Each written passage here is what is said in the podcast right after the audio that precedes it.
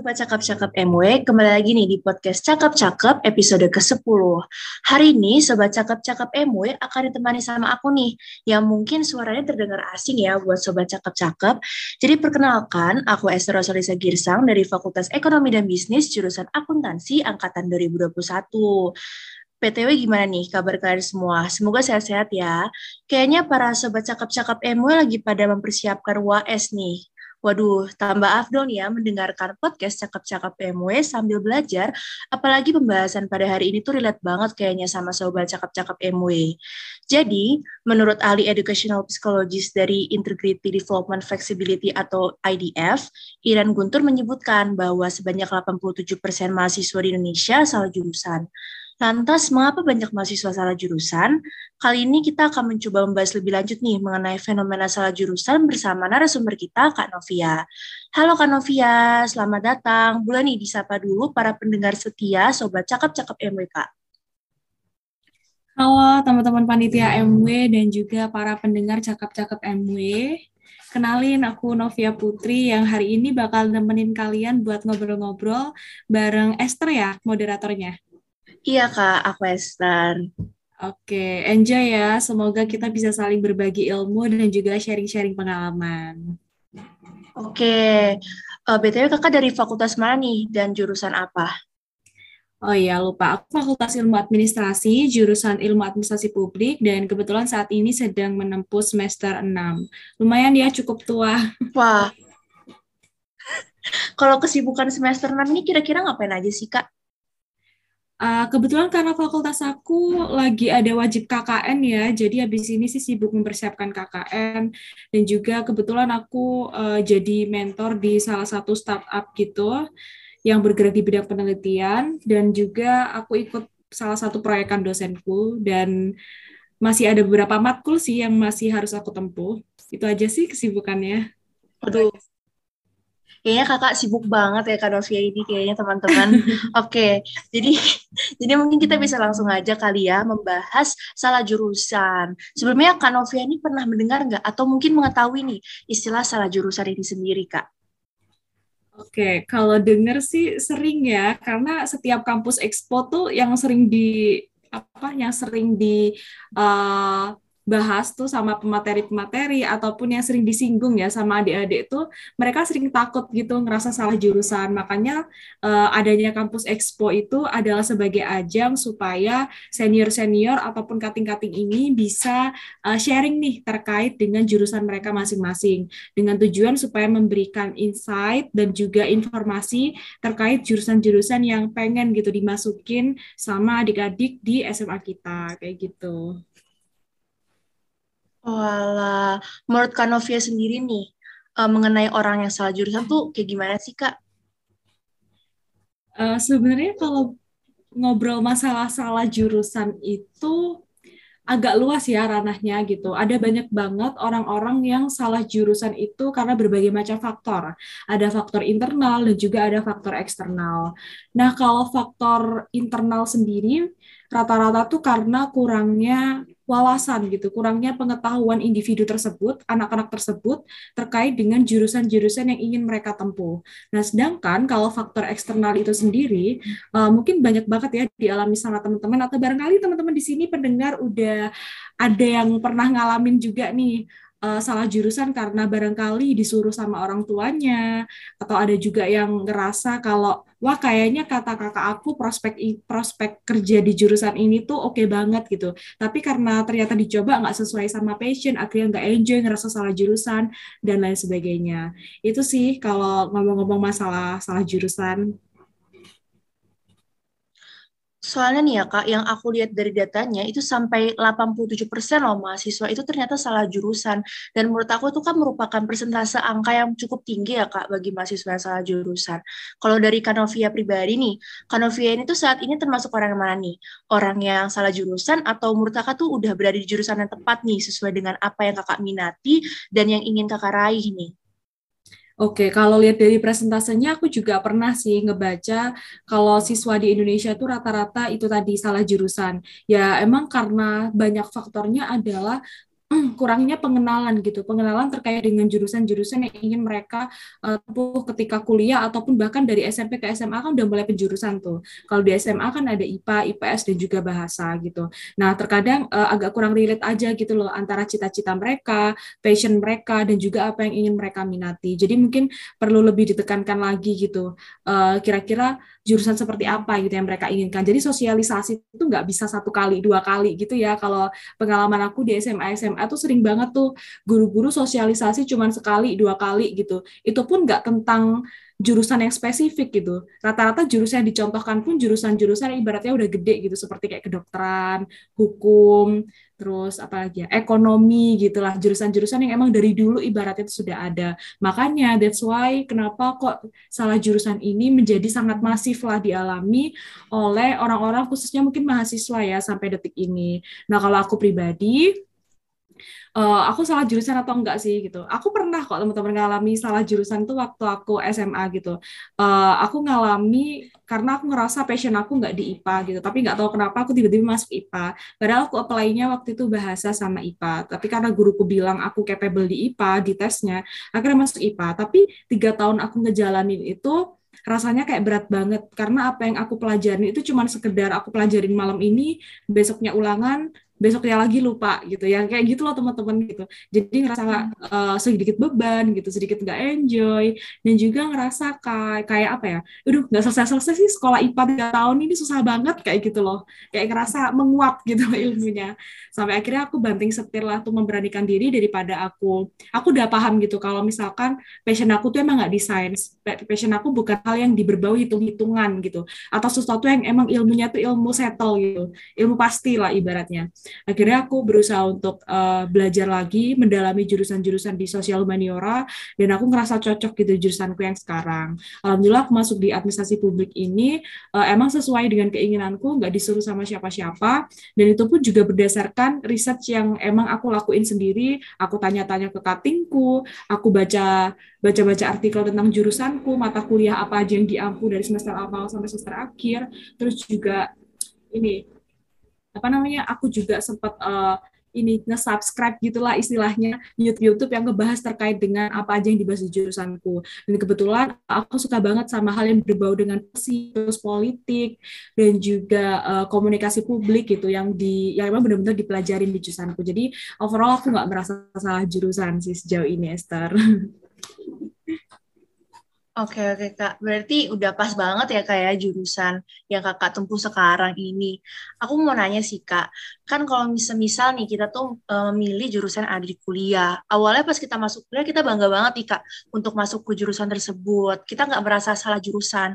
Eh pas di tengah-tengah kita merasa kayak uh, apa aku salah jurusan ya, aku merasa nggak cocok nih berada di jurusan ini, atau ini sepertinya bukan passion aku nih.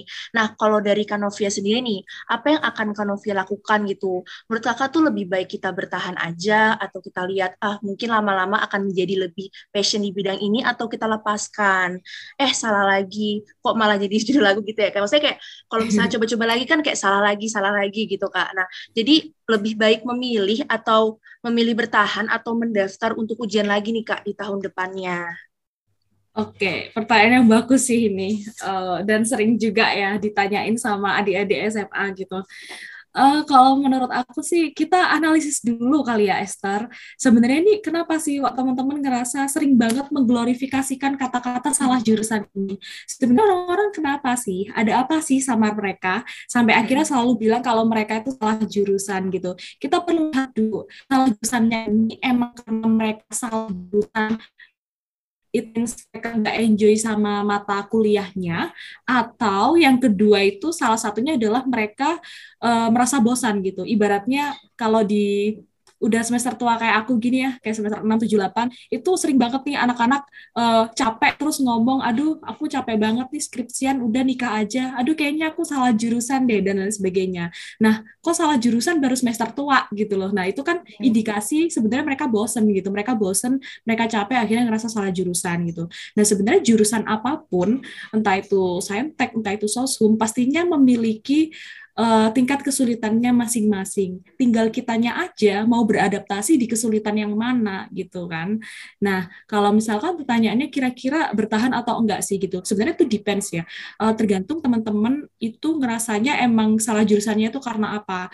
Apakah karena dari awal memang dipaksa sama orang tua atau teman-teman ngerasa ketika menjalani hampir seluruh mata kuliahnya itu nggak bisa dikuasain atau teman-teman uh, merasa salah jurusan ini karena mulai terpikir kalau jurusan yang aku tempuh ini nggak sesuai sama cita-cita aku ke depan atau lagi itu.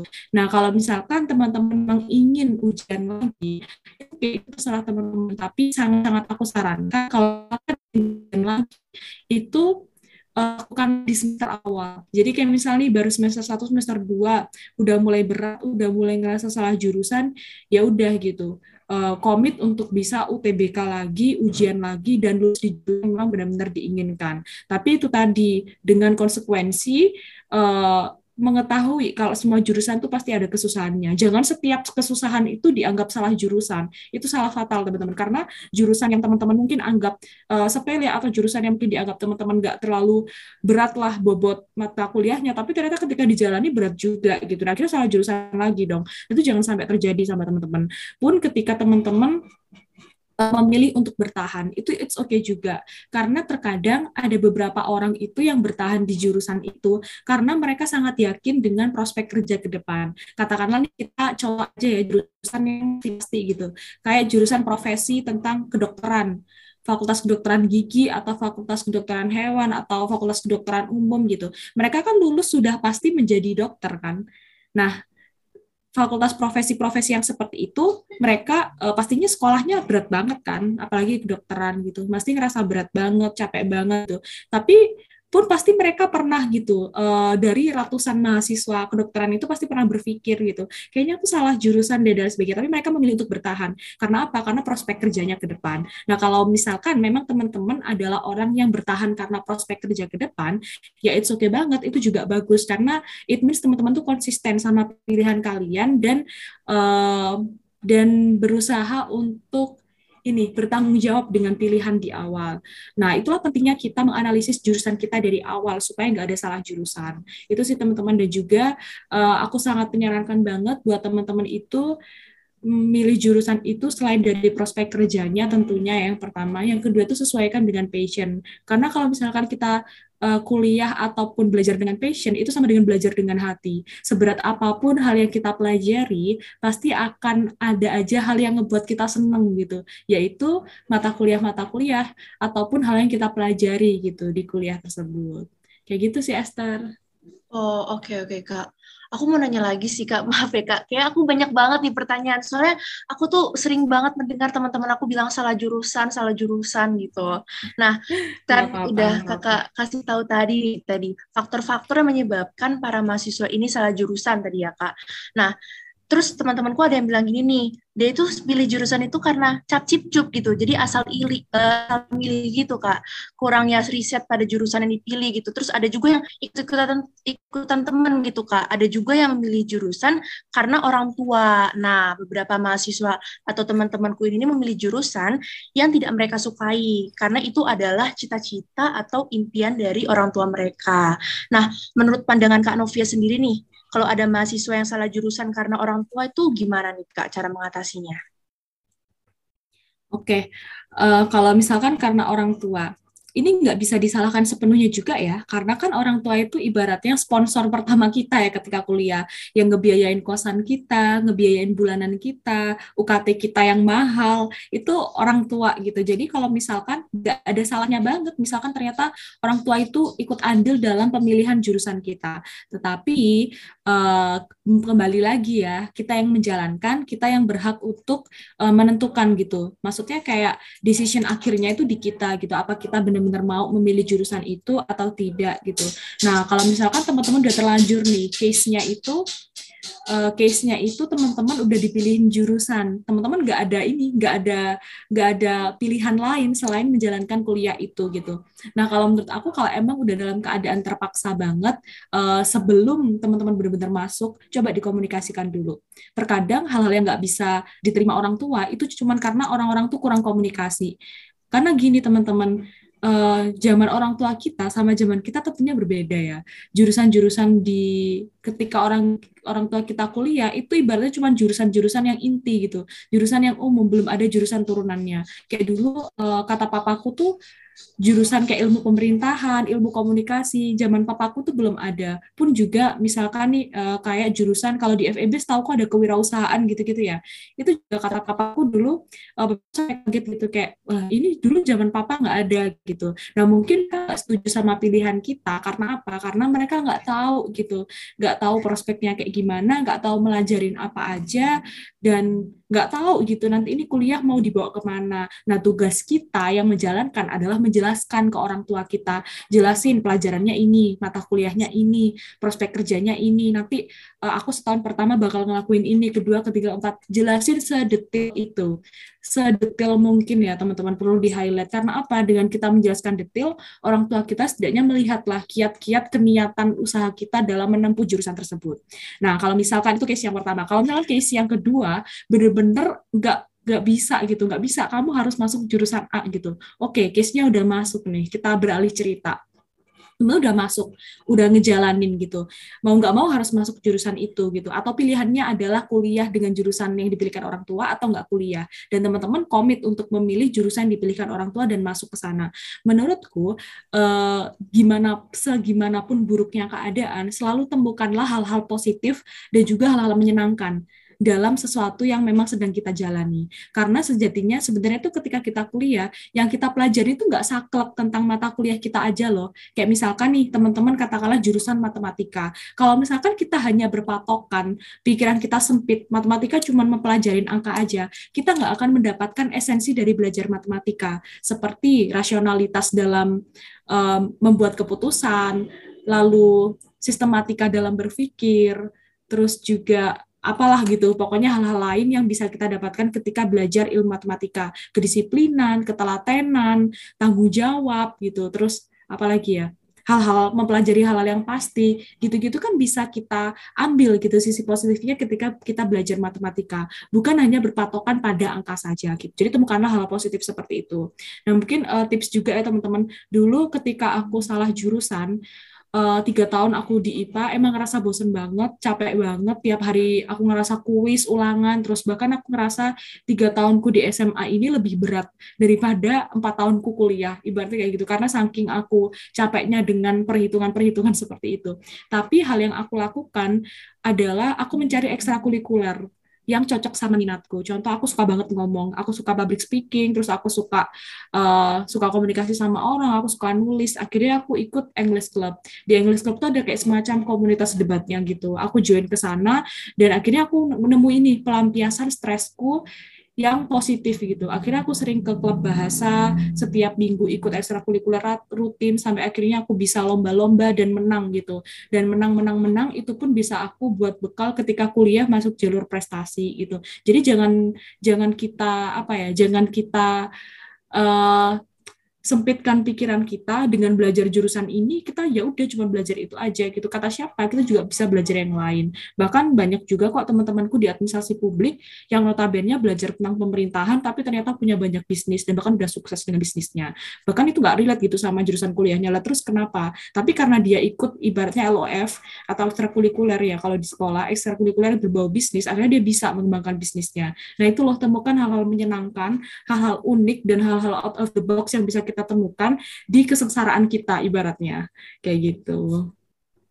Oke kak, kalau menurut kakak sendiri nih, sebenarnya kalau memikirkan tentang jurusan itu tuh harus dari jauh-jauh, misalnya kayak dari kelas 1 SMA, atau sebenarnya ya udahlah mepet-mepet aja, tiga SMA nggak apa-apa. Gimana nih kak menurut kakak?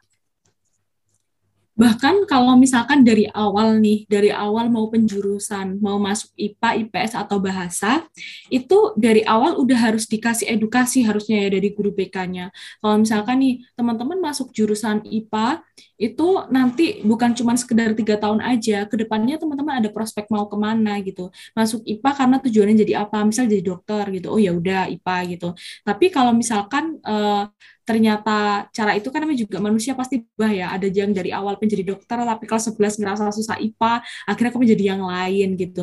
Menurutku tetap aja sih, dari awal itu sudah dipikirkan gitu. Ketika kita masuk awal SMA, itu sudah harus berpikir kita mau masuk jurusan apa, dan apakah itu nyambung gitu sama jurusan uh, kuliah kita ke depan. Jadi biar rantai salah jurusan ini nggak semakin meluas gitu loh ibaratnya uh, di Indonesia ya khususnya gitu. Jadi salah jurusan bukan cuma dari kuliah aja, tetapi tapi dari SMA ini sudah harus benar-benar dilurusin gitu.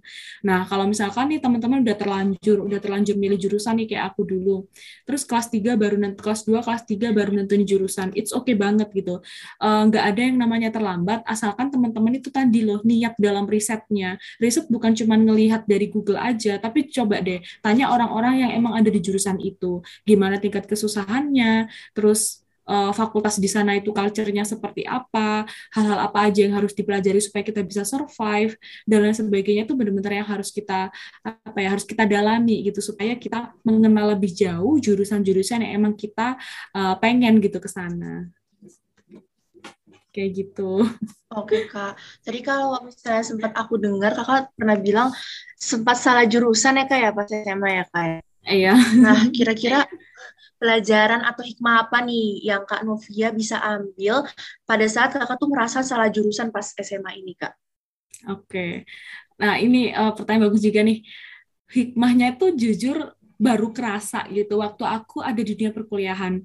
Karena kan dulu uh, mungkin teman-teman udah tahu ya kalau kelas IPA tuh di mana-mana selalu punya bobot yang ibaratnya itu bobot bobot mata pelajaran tuh yang kayak banyak banget karena kita emang dipaksa untuk uh, bisa ngitung ini, ngitung itu, praktikum ini, praktikum itu. Kalau di sekolahku tuh dulu bahkan kayak kimia, fisika itu ada labnya masing-masing. Jadi kayak hampir setiap sebulan sekali tuh pasti ada kita nge-lab terus bikin laporan kayak gitu-gitu lah itu selalu ada teman-teman dari kelas 10 sampai kelas 12. Nah, uh, tugas juga itu selalu begadang tuh aku dari SMA karena tugas-tugas yang numpuk-numpuk banget gitu.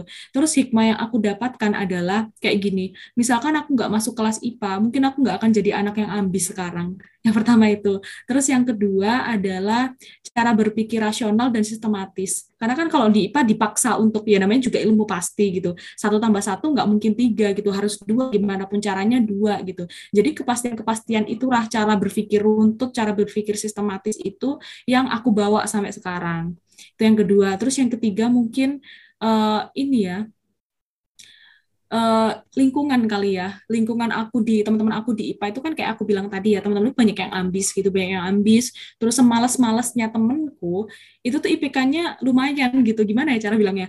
Uh, semalas-malasnya temenku se semepet-mepetnya dia ngerjain tugas, tapi dia tuh sebenarnya masih pinter gitu, masih pinter dan masih oke okay, gitu. Itu yang ngebuat semangat belajar aku jadi kayak tinggi gitu loh. Jadi akhirnya, akhirnya aku semangat jangan sampai aku ada di ranking terakhir. Kan dulu masih musim ya ranking-rankingan gitu.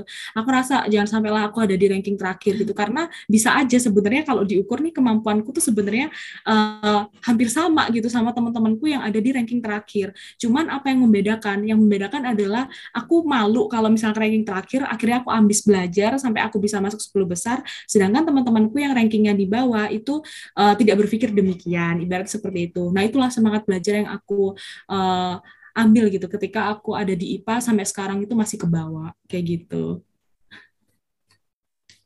Oke, kalau dari Kanovia ini nih, buat teman-teman yang lagi dengerin, ada nggak tips and trick nih biar nggak merasa salah jurusan nih, Kak? Oke, kalau tips and trick, uh, usahakan yang pertama teman-teman riset dulu ya terkait dengan jurusan-jurusan yang kepengen teman-teman pilih. Lalu yang kedua, coba dikomunikasikan baik-baik sama orang tua. Karena ya itu tadi, supaya tidak ada miskomunikasi uh, antara pengetahuan yang diketahui orang tua terkait dengan jurusan kita dan juga pengetahuan yang kita tahu gitu tentang jurusan itu. Terus yang ketiga, uh, mungkin ini adalah apa ya namanya saran yang sedikit riskan tapi menurut aku juga it works gitu untuk bisa bertahan. Kalau bisa sesuaikan jurusan itu dengan passion kalian supaya teman-teman tuh nggak ngerasa berat uh, ngejalaninnya. Uh, dan keempat kalau misalkan pun ternyata teman-teman ngerasa jurusan kuliah kalian itu nggak sesuai passion setidaknya usahakan itu sesuai dengan cita-cita kalian Jadi supaya teman-teman tuh ada pegangan ke depannya. Uh, ketika kamu salah jurusan, ketika teman-teman salah jurusan, akhirnya ada hal yang bisa ngebuat teman-teman tuh balik gitu loh. Kayak masa sih aku ngerasa salah jurusan kan aku kepengen jadi dokter gitu. Akhirnya teman-teman semangat belajar lagi. Temukanlah hal-hal seperti itu supaya teman-teman nggak terus-terusan menyalahkan apa itu kalimat salah jurusan. Wah, sangat bermanfaat banget ya tips and trick dari Kak Novia ini, teman-teman. Aku mau review-review sedikit nih ucapan Kak Novia tadi. Jadi bagaimana cara agar kita tidak sampai salah jurusan? Pertama pastikan dulu minat di bidang apa.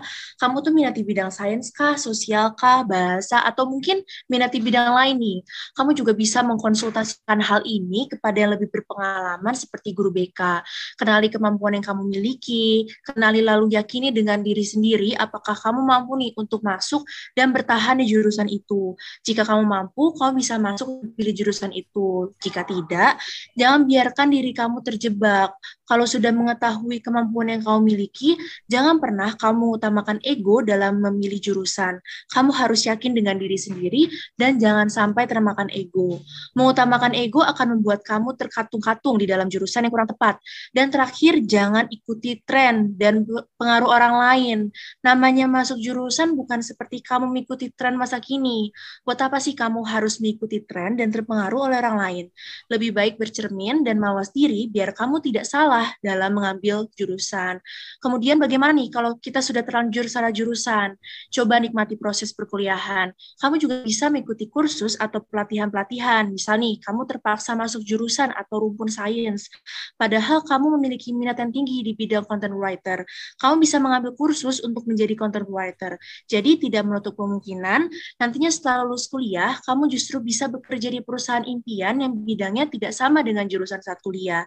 Selain itu, kamu juga bisa nih join di UK UKM yang sekiranya sesuai dengan passion kamu, atau mungkin bisa konsultasi dengan para dosen dan senior di kampus. Terus belajar dan pastinya pantang menyerah. Wah, sayang sekali nih Kak, kita udah di penghujung diskusi. Aku mau ucapkan terima kasih lagi kepada Kak Novia yang telah bersedia meluangkan waktunya untuk diskusi bareng. Aku mau pantun sedikit nih, nanti Kakak bisa ucapin cakep ya Kak? Oke, siap. Pergi ke kampus bertemu dekan. Cakep. Lanjut keliling dari FK ke VIA. Cakep. Terima kasih sudah menyaksikan. Nantikan podcast Cakep-Cakep MW selanjutnya. Eh, keren banget Esther. Terima kasih Kak Novia. Sama-sama. Terima kasih juga ya Esther dan juga teman-teman MW yang lain.